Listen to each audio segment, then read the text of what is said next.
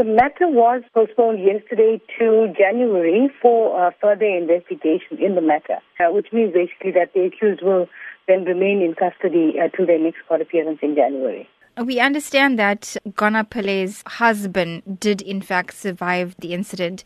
Do we know anything about how he's feeling at this stage? I do know that the charge of attempted murder does relate to him. That's uh, as far as we do know.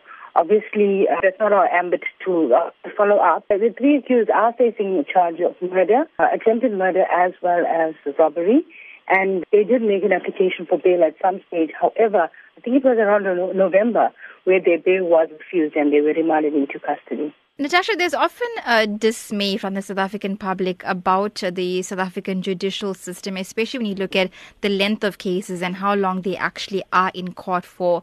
How can you assure the public that in this instance, justice will be served? Essentially, what it boils down to is investigations and evidence. While sometimes it might seem like a matter is going on forever, prosecutors and the police, to an extent, have to ensure that a matter is court ready as well as trial ready before we proceed to the trial, you know, phase. Because once the trial gets going, obviously all the evidence has to be handed in so the trial can flow smoothly. So that is essentially what it's about. You know, it matters sometimes it's learned a few times, obviously so that we can get all our ducks in a row and investigations can be concluded.